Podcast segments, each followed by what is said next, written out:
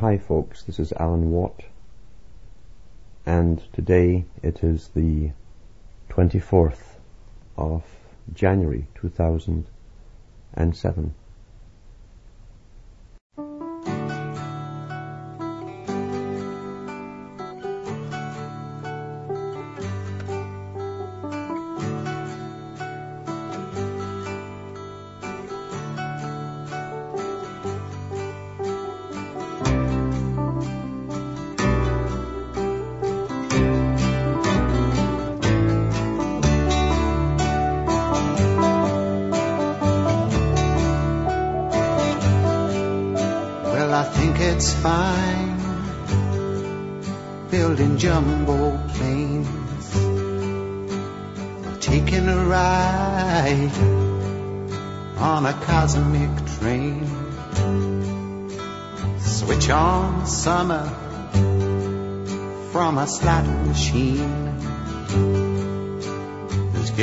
What you want to if you want. Yes, you can get anything. I know we've come a long way. We're changing day to day. But tell me, where do the children play?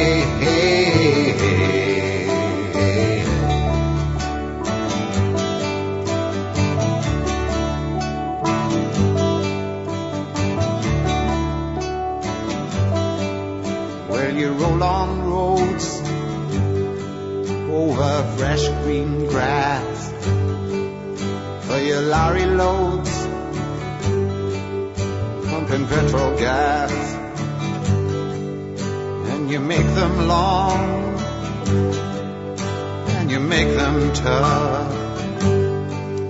But they just go on and on, and it seems that you can't get off. Oh, I know we've come a long way. We're changing day to day. But tell me, why do the children play?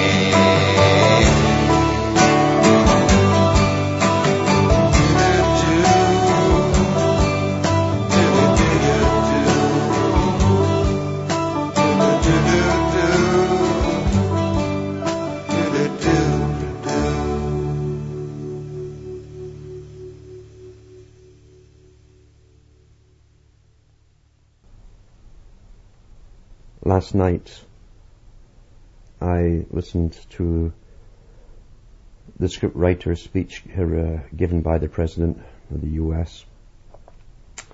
And, and I really still stick to my opinion that we should just basically applaud the scriptwriters because any actor, and even a ham actor, can be coached to read the script. And what was funny was right after the script was read, and we had the perfunctory hurrahs and clapping the hands of light, right and left, the two wings, clapping together. The commentator on the station from Chicago mentioned that he'd been involved in the writing of seven scripts for presidents. So these are the guys who should really get all the, I don't know what they give them, they should have a special sort of Emmy or Grammy or Oscar for the script writers. And let's see them all. Let's see who they are. Let's uh, find out all about them.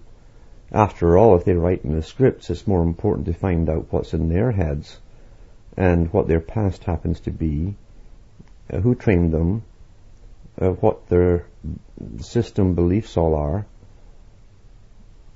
because they're writing the scripts that uh, are being blurbed to us by the actors on the stage. Mind you, it's good to have a, a, a believable actor.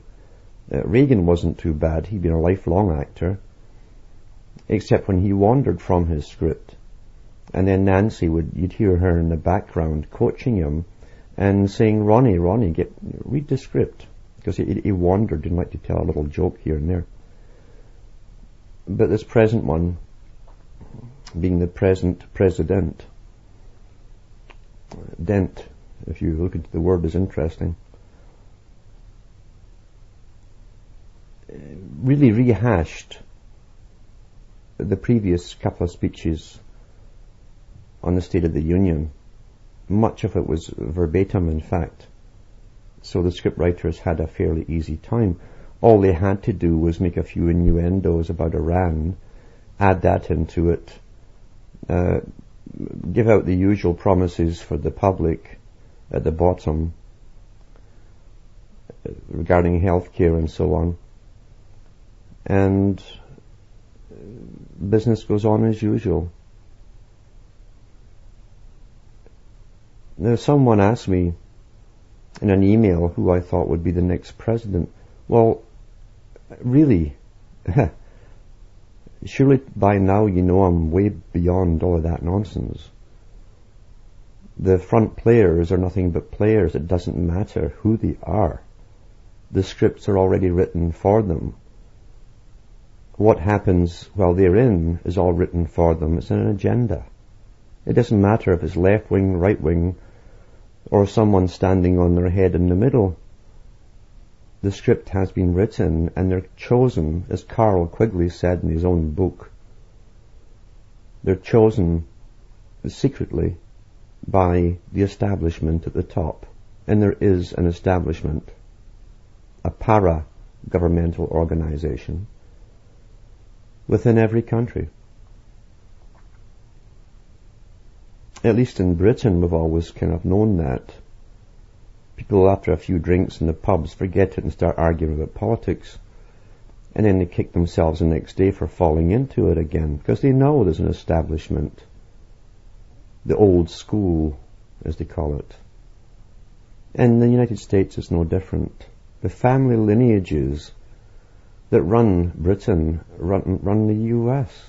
They're all related. They're dynasties. Dynasties. Sometimes you can, you have to do a lot of homework to dig into them because their names sometimes change um, through marriage. But if you follow the lineages, and, and the male and the female is very, very important, you'll find they all tie together. And they go back to the Puritans when they came in with the Mayflower, hence the hoopla about the Mayflower, the flower of May, May Day. Highly, highly occultic. The establishment has never let go. They created the United States of America for a purpose, which they wrote about. So rather than speculate about it, why don't you read the writings of Franklin and Jefferson and others? And then the later ones who came along, who were up there in the, the political realm, who talk about, talked about manifest destiny. Manifest destiny. They had a job to do. And this is well understood by those in the know.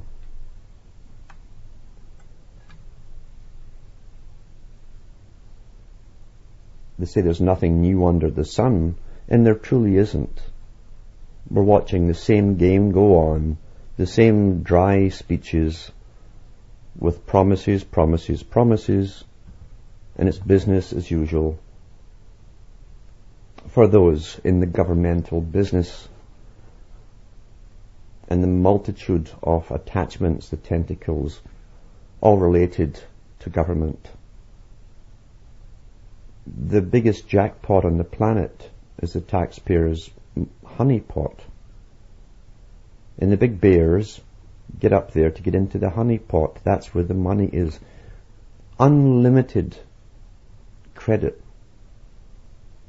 Unlimited with the promise for generations to come to pay it off. That's quite the collateral to put up. Jefferson said it himself, read his writings.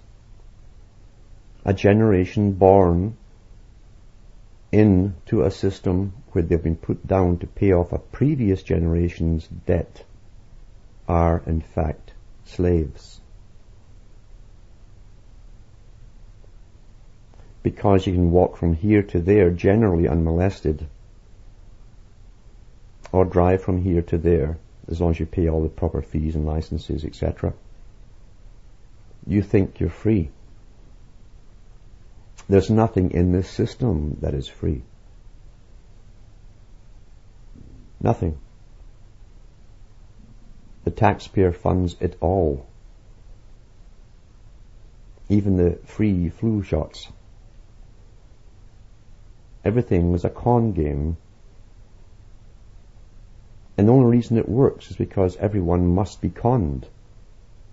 They're terribly unhappy about the occasional one here or there who can see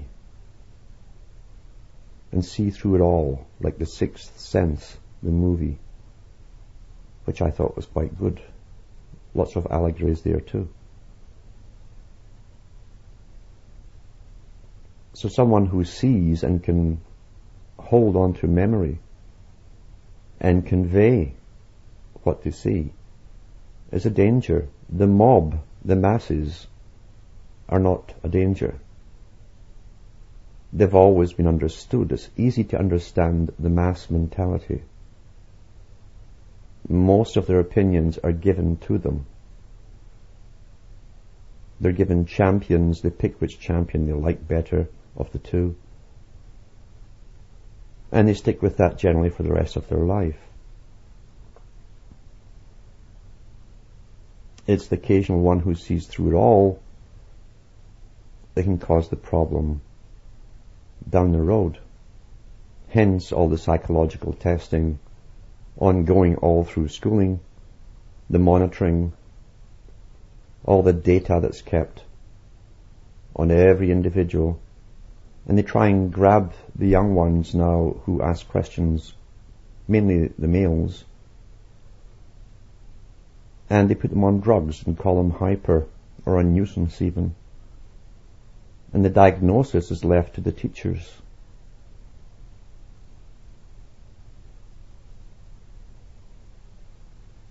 What a system indeed.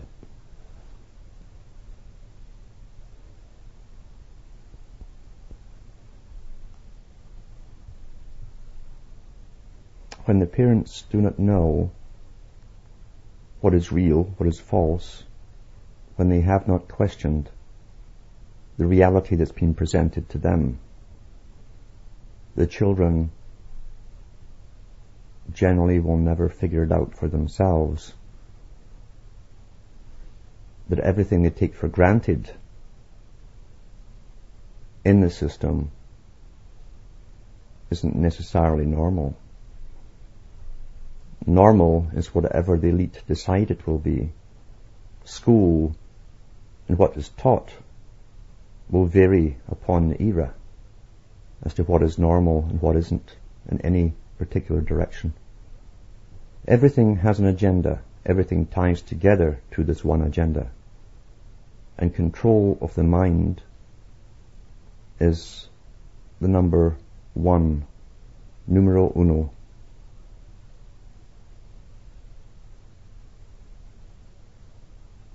from cartoons to emulating parents and the parents' beliefs, to the community they live in, to the creed they belong to, or choose to belong to, to what's indoctrinated into them, in the ongoing process, the propaganda from all media and movies and novels, all of that is connected to create the culture in which they live. And they will live through the changes thinking it's all normal too, without ever asking in what other direction could we possibly go. It should be no surprise to anyone who studied history that those who are aggressive, the Darwinian theory of survival of the fittest and the shrewdest, it should be no surprise that it's always been this way since money took over. Money and those things which we want via money will conquer all the, the general fears which money creates, which is a destruction of everything around it, so that a few might live at the top of the mountain, while the rest of the people are the mountain.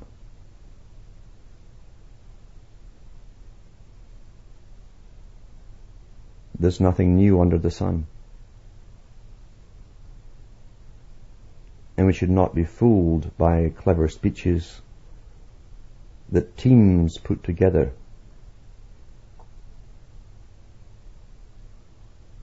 Each interjecting their own little special part, their area of expertise, so that one man can read it all and be applauded for reading.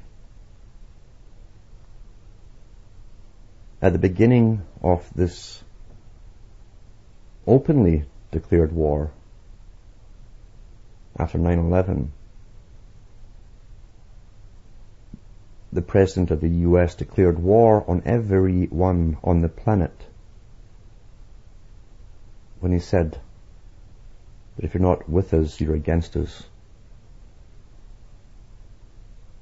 That meant your opinion, everything. That was for everyone. It was a generalized statement. wasn't directed over in the Middle East it was to everyone.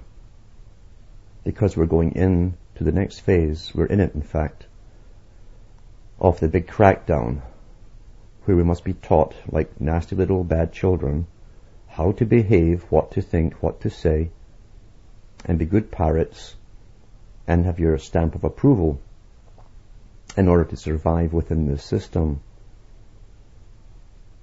Hear no evil, speak no evil, see no evil. Hmm? The motto of the Grand Lodge. Watch, look, silence.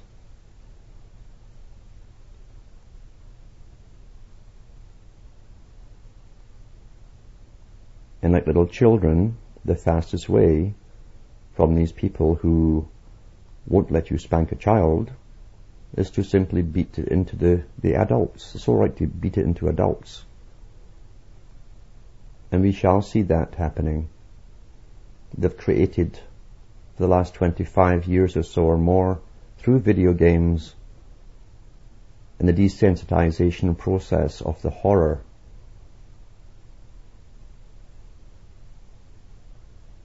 that's being committed elsewhere, always They've created the generation to wield the truncheons, to use all the high technology against the people. And everything was prepared that way. If they had to have uh, the same kind of society that they had in the 50s and 60s, if they had to hold on to that culture because they gave you that culture too, then you'd still be watching Leave It to Beaver and Andy of Mayberry.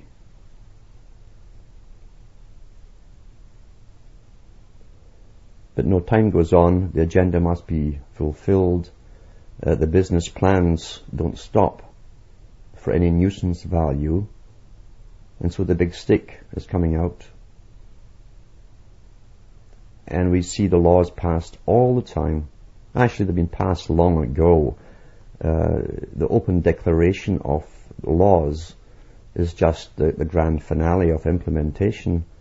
Uh, all the units, all the agencies were created long ago, trained, and were all ready to go into operate. In fact, most of them were already operating long before 9-11.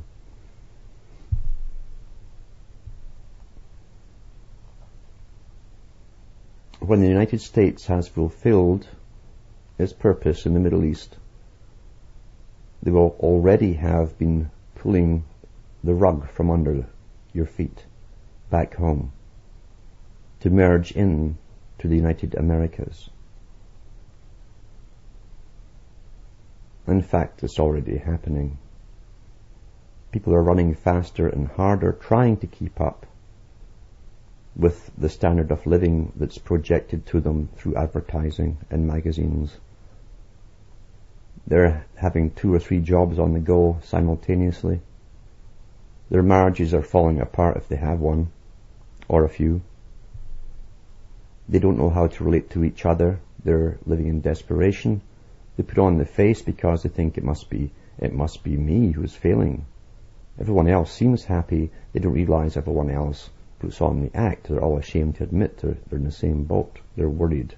Very worried. And I watched all this being used in, in, in the UK that had a, a perpetual depression from World War II right down through into the 70s and 80s as it deindustrialized. No one wanted to talk about the truth, even though the unemployed were all around them. And the fallout from the unemployment and inflation, the rigged, the rigged society. The old priesthoods that specialized in their part of the agenda the solar, the lunar, and the stellar cults never disappeared. Never disappeared at all. And money from its, its inception has a lot of little terms they put in there for those who have an eye to see and an ear to, to hear. Such as the bull market, you know, the Taurus market, and the bear market, the great bear. Why do you think that's there? Why do you think they call it a market? As a zodiac with all its animals goes round in the sky. And Bootes chases the herd that he drives before him. It's all conology. And that's what reality is composed of by very wise people.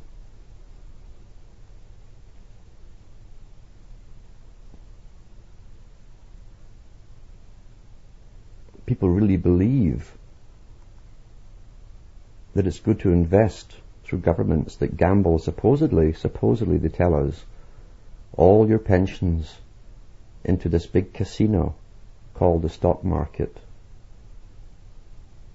at the same time, they'll tell the average individual that you might lose everything.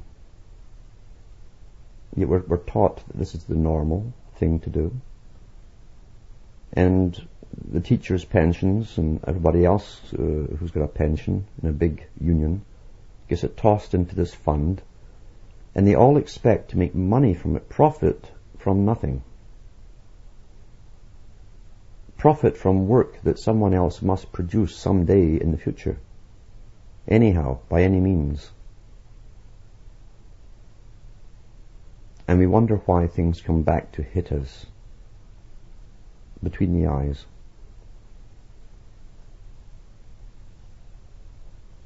It's a con. Complete con game. George Soros, the front man for Rothschilds and others a few years ago.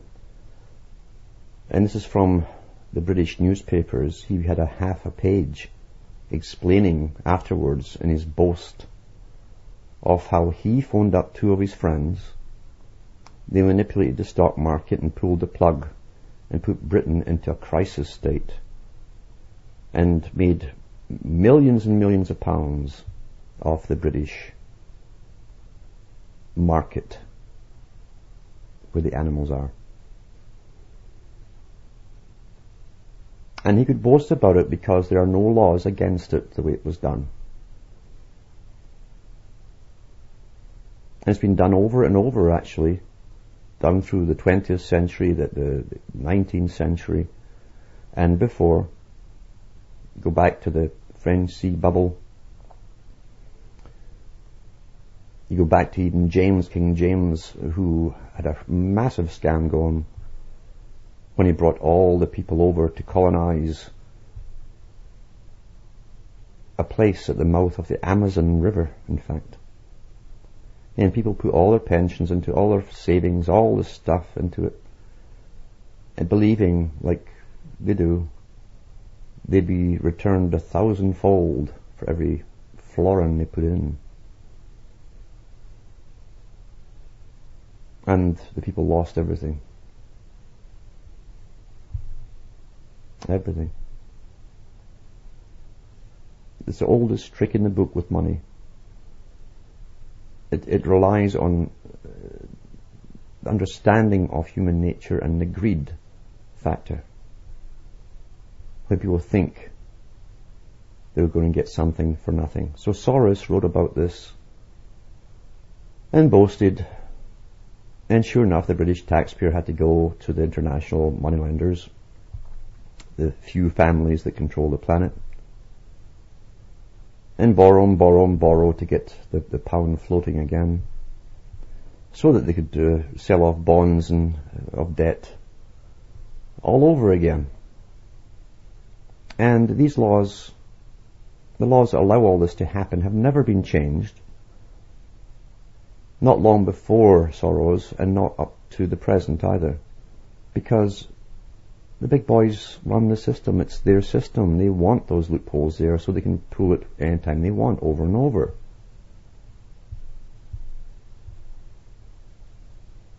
Money is a belief system. It doesn't work unless you believe in it. That's why it's on the dollar bill. In God we trust. Well, what are they talking about? Is it Moloch? The God of money? Or mammon.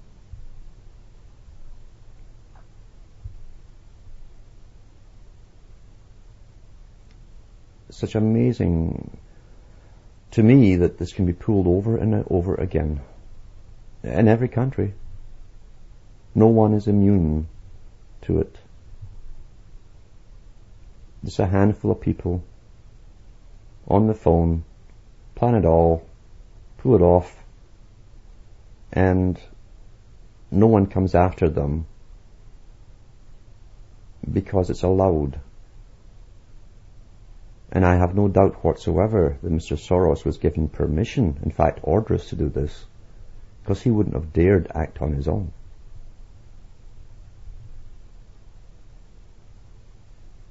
That's why they can go through the world untouched by anyone they have given, they've been given permission. The big boys, the big boys, wouldn't let anything happen to them unless they did it themselves.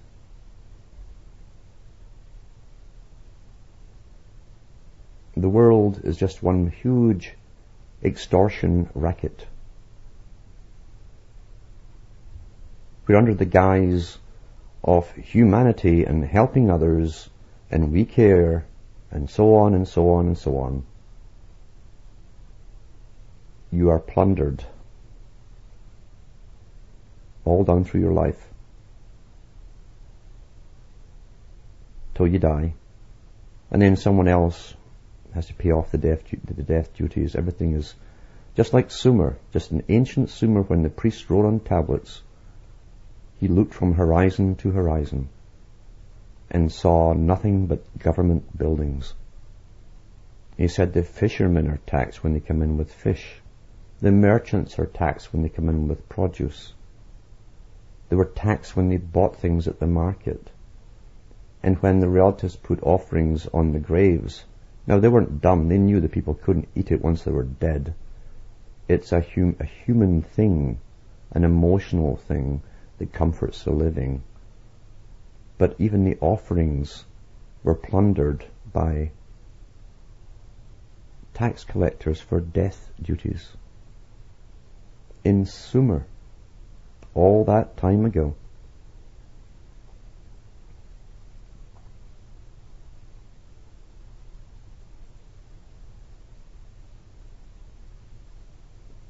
The aggressive ones and the cunning ones could never have done this without money being introduced and accepted by people, albeit it was forced on most peoples. They need the cooperation of the general public. You must believe in the con. If you understand the confidence trick or the trickster, they will set out the trap, the bait, for the victim to fall for the victim then will be led, thinking it's his decisions on where he's going, right through the whole con until it's over, it's done, and he's left wondering how he lost everything. That's how confidence tricksters work their victims. And it's still the same today. We've been told for thousands of years you know them by their works. The reason that was always said in all the ancient cultures was it doesn't matter what they say. It's what they do. And we have a hard time, we humans, understanding that simple trick we expect people to blush or blink or have nervous twitches when they lie and are found out. But you don't realize that the psychopaths at the top, the ones who have clawed their way up there, and even the new ones who are constantly coming in and working their, not working, they, they do stab their way up there. And they assassinate through character assassination and through their devious ways to get to the top. They've proven their worth to be in amongst the sharks. You know what they do. You see what they do. Forget what they say. Arnold Toynbee, the professor, one time professor in Oxford University in England,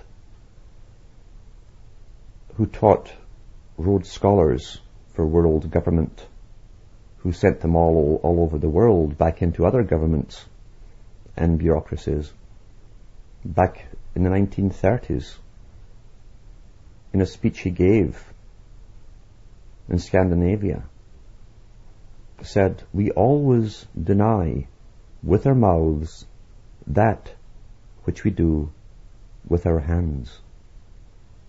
That's how simple it is.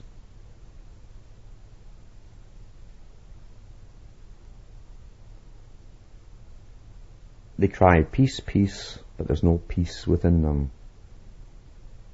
They slaughter in the name of peace.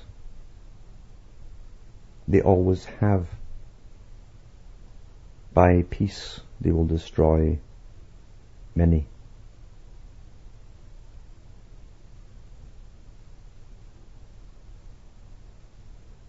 And we wonder why there's no peace in the world.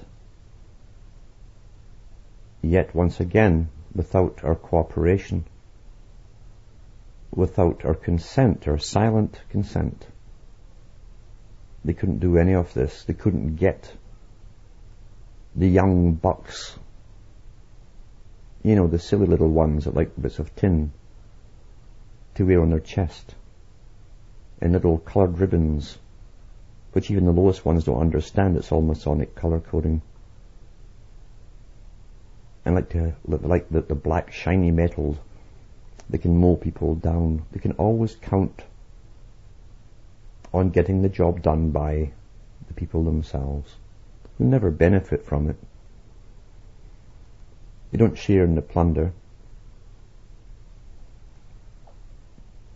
And while they're doing that, the the future of those same troops is decided, and any offspring they'll have is decided too.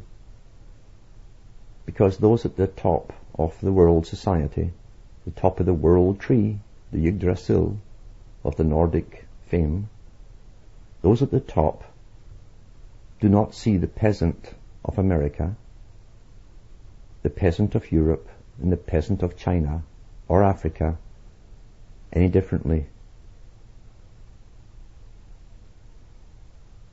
And that's their big joke.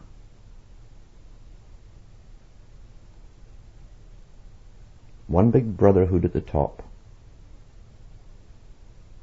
You watch them doing all their little Masonic flashes and handshakes each time leaders meet of all factions, all sides.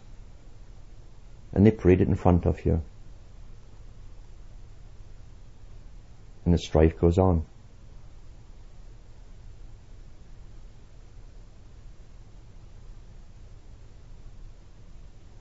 And the problem with those who think and understand this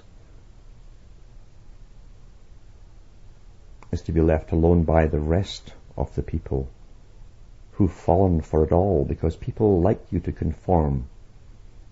The mass-minded person does not like difference. They like people to conform to what they do and how they look and what they say, how they dress. And it's all very, very silly, really.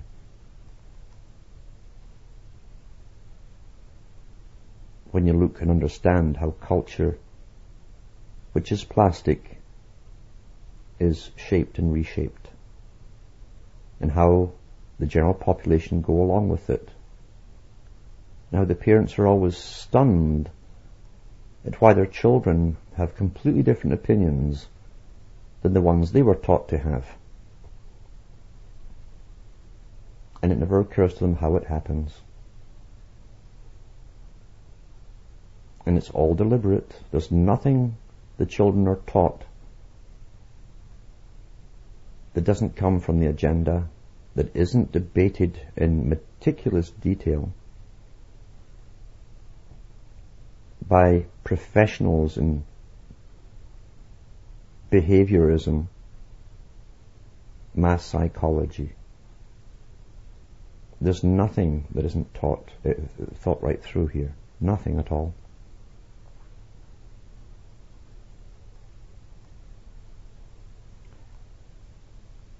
One little piece that was of interest in the the speech last night by the president was how easily it was slipped in the, the same double think, double speak method of leaving people with a particular impression that he was going to do something about the borders to protect the people. And yet what he's doing is exactly the opposite. It's the NAFTA deal. It's the amalgamation of the Americas. Because he said, rather than try to round all these people up. It's easier to give them all work permits, temporary. Well, the, the temporary ones will be renewable, you see. It's actually going to escalate the transition of populations from one place to the next. And this is all by design. It's not George Bush who planned this.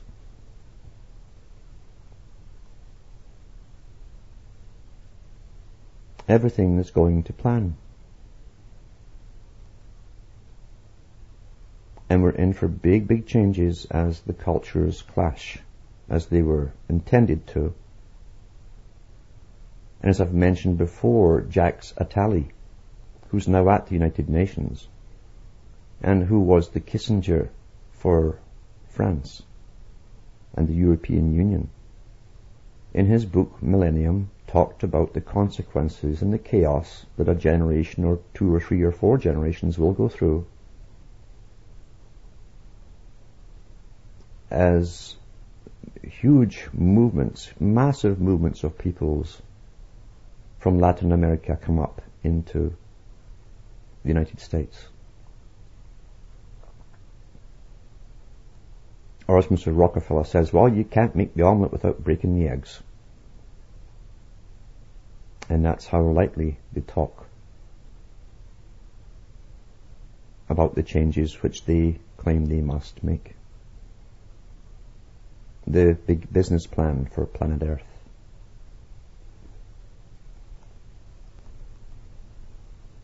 One reason why this works so effectively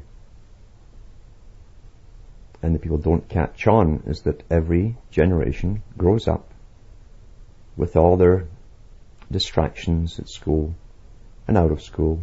Their hormones kick in. That's necessary to be distracted. Their leisure time is completely taken up for them because they, they don't have to think or do for themselves. All entertainment is produced for them by professionals, once again, which are the culture creators. Once they're released from school, it's time to enter the workforce. That's what they've been trained for. To be good producers and consumers. Then it's a rush. A rush through life. Uh, through their marriages, their divorces, and all the other problems they will face in a dysfunctional system. We were trying to emulate a previous age by doing the traditional things. And it's not working. But they rush right through their whole lives. And in the quiet moments that they could have had, they turn on television sets and things to distract them so that their heads are full once again of other people's programming. That's a form of natural Valium for them to be hypnotized, to switch off in this unnatural system, but this un- unnatural phase is not meant to last forever. They've told us where they're taking society. If you read some of their own books, you'll find they're right into eugenics. It's no different than farmers looking at a dairy herd and saying, how can we get more production out of these cattle? Well, we know what they do with the cattle, apart from shoving them full of growth hormones and injecting all kinds of hormones into them to make them produce more. But they also interbred them to make them rather docile. That's what domesticated means. With us, it's done in a different fashion. At one time, we, we had awareness, they had to con us that medicine, etc., was there to help us. So they could stick all this stuff into us with our consent lower IQ points a, a few, a few uh, points down the, the ladder. Then give us modified food. That was a beauty in itself. Water, food, shelter and clothing, essential for life. And they go for your water supply and put aluminum oxide waste into it, called fluoride. Market the idea of how good it is for you even though Nazi Germany uh, was putting in the water supplies of the countries they conquered to make the people more passive. And this is always understood with fluoride, which is a poison, and it doesn't make take too much to hit the, the toxic level. And yet here's in your water supply, it's in your toothpaste, and you're building up toxic doses. Then they inject you with all kinds of things, even though you've got guys like Arthur Koestler talking about doing that very thing to lobotomize parts of the brain via injections. Then they go for your food, where they splice hundreds of various kinds of genes into your cabbages, and so on. They won't tell you what it is or what they were looking for when they spliced all these things into it. we just take it on trust and faith.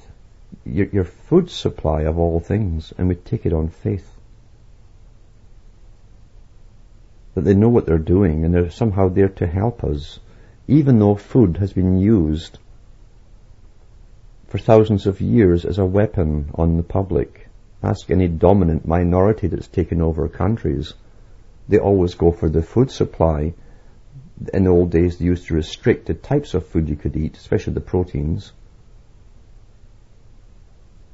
Keep you just uh, fit enough to do the work necessary, but too tired to walk off the old plantation. And here they are doing it again, and they call it science. When science, when they created this thing called science that took over from religion, they knew what they were doing.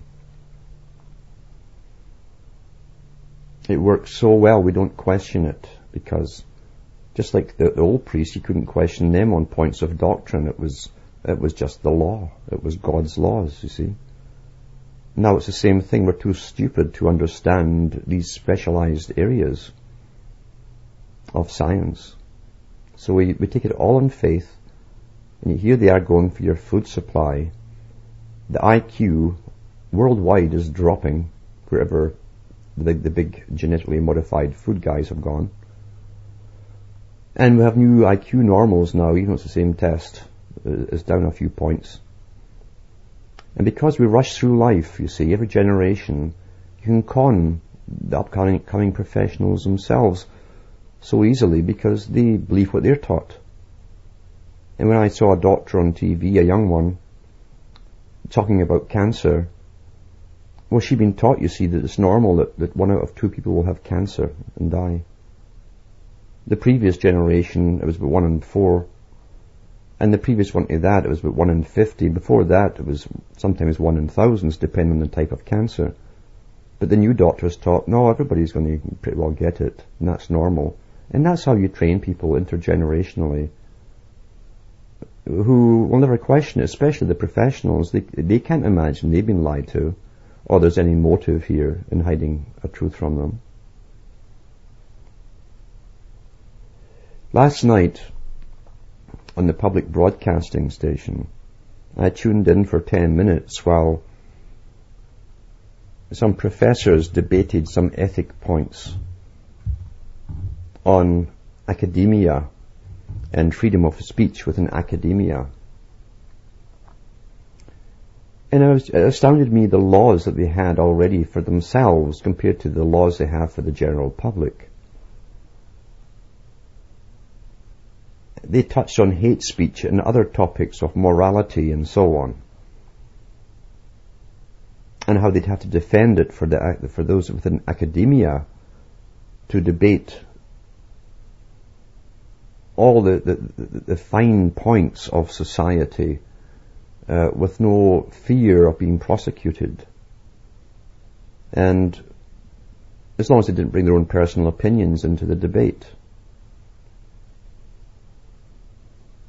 It's kind of like, like politicians when they go into politics and they, uh, they've been a CEO of different companies and they've got shares in them all and they tell us, well, yes, but while I'm in politics, I have no contact whatsoever with my financial experts and those who deal with all that for me.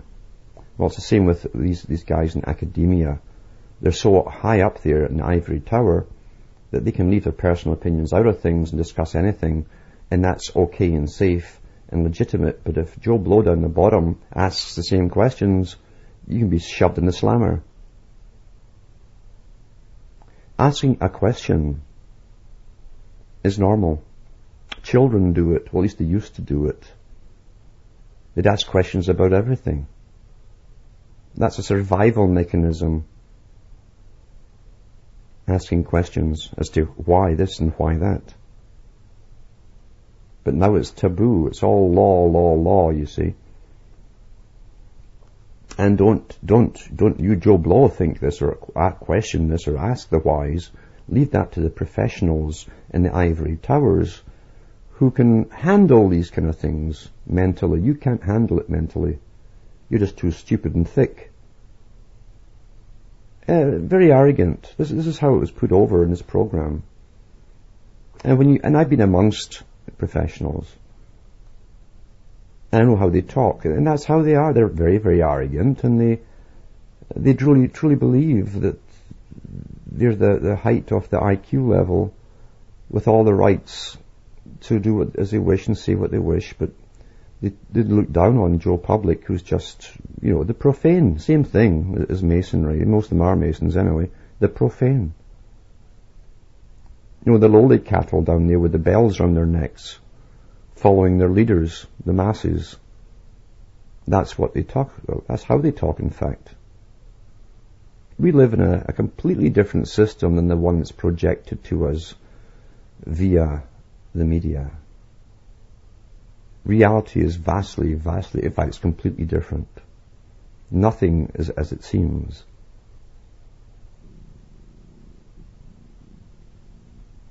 Anything can be made normal and accepted as such through repetition, a little bit of threatening on behalf of authorities, and through ed, uh, indoctrination at school, or through movies.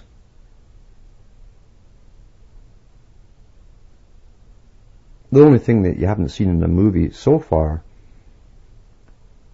and I was surprised not to see it, was a bunch of guys beating up a lion and, and making us feel really bad when they're pushing all the the wildlife stuff and animals' rights, which I do believe in. Animals have rights, absolutely. I don't believe in. But the thing is, the ones who are pushing the stuff are the ones who dissect the animals, the scientists. And it's nothing to do with animal rights.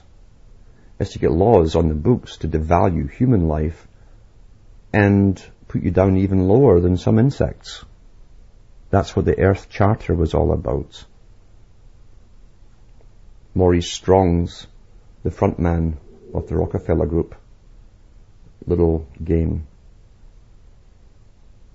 Strong told a person present at that charter meeting when the person asked, well, what about human rights? We've heard about animals and wildlife and, and nature and trees and so on. And he says, trees, he says, you'll wish, you'll wish you had the rights of a tree.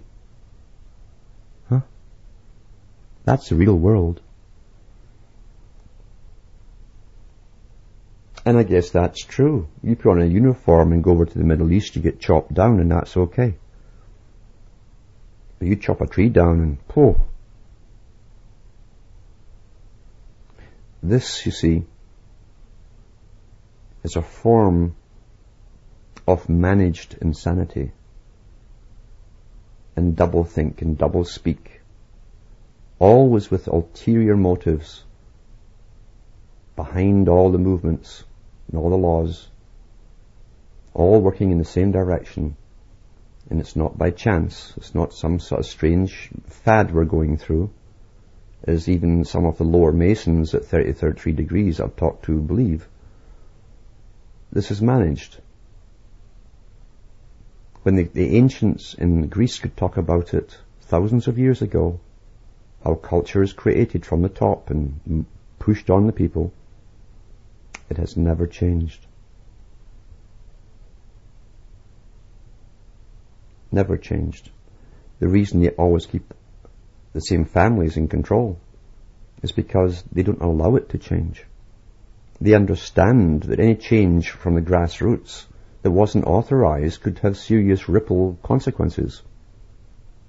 They might lose control.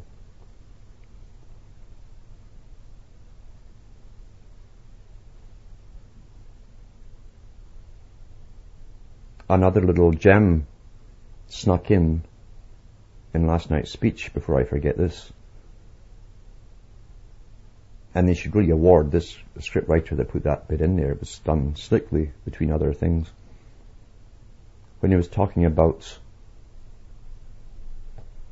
giving work permits to all comers basically from across the borders I don't know if that meant Canada too. Probably does, actually, because we're all amalgamating.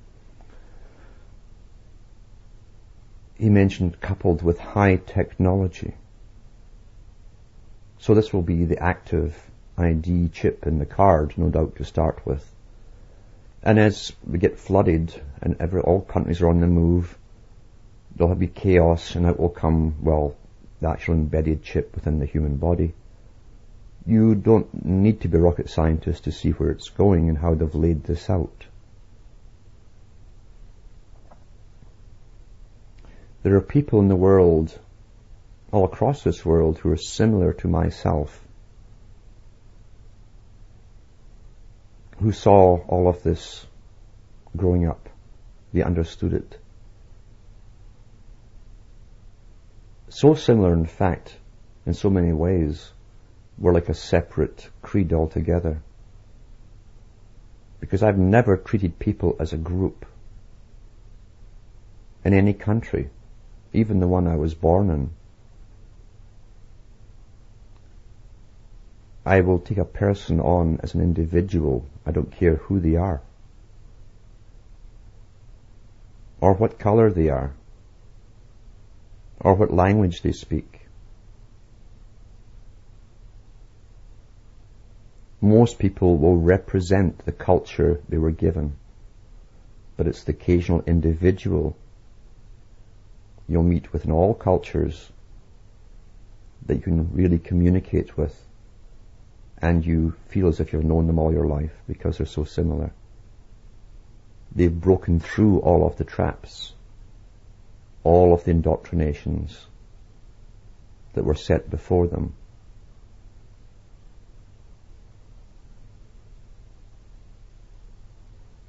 It's a pity there's not a place on the planet for us all to go and leave the rest to go round and round in the whirlpool.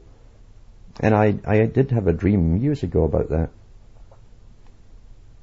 And I thought of all the peoples that, that fight each other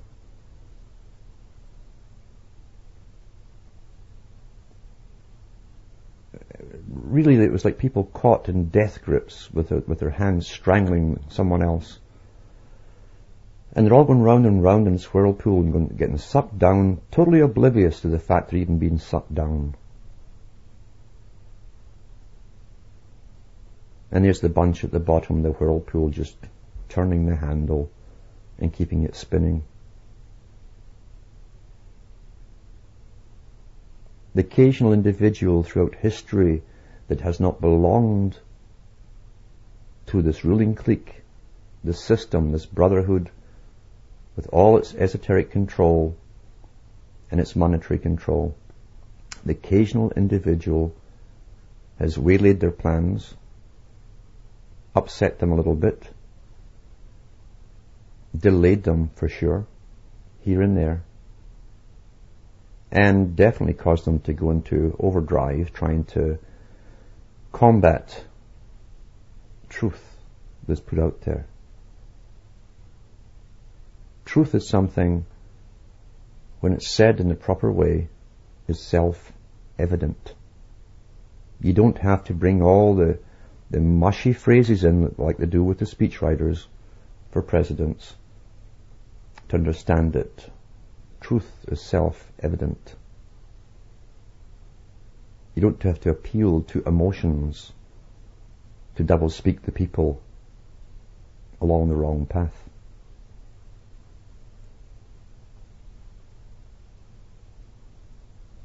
And all down through the ages, there's been an occasional person here or there that's spoken out, said the right things, and created a panic amongst the elite who first try to buy them off, usually. And when they can't do that, they kill them through a myriad of ways. And the public forget very quickly. Everyone is forgotten quickly if they're not kept up there in the mainstream. And none of us are immune from that.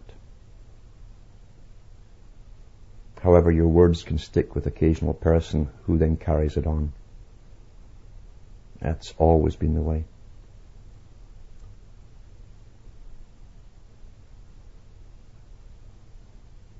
We've all been very young.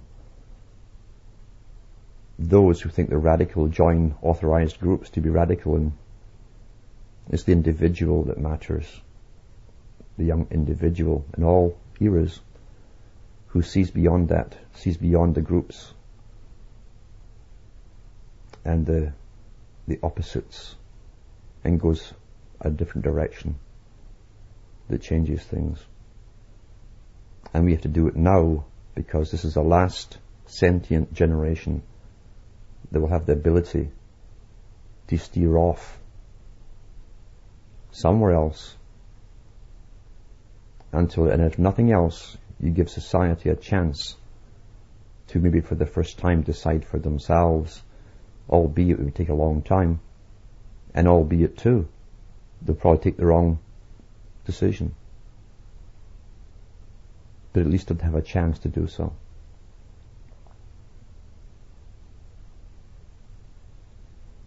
The parents now have very little contact with their offspring.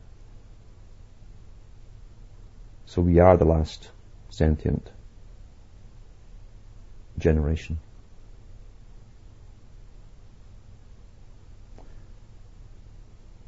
All the best from me, Alan Watt at Cutting Through the Matrix dot com, and Hamish the dog, who had a great run in the snow today.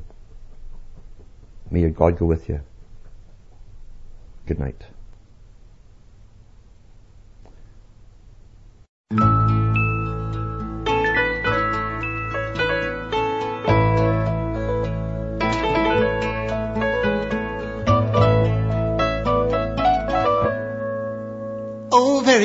What will you leave us this time? You're only dancing on this earth for a short while. And though your dreams may toss and turn you now, they will vanish away like your dad's best jeans, denim blue, fading up to the sky.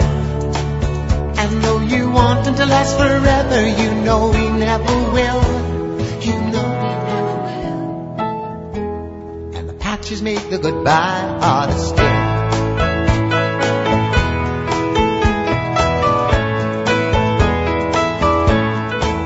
Oh, very young, what will you leave us this time? There'll never be a better chance to change your mind. And if you want this world to see better days, will you carry the words of love with you? Will you the great white bird into heaven? And though you want to last forever, you know you never will. You know you never will. And goodbye makes the journey harder still.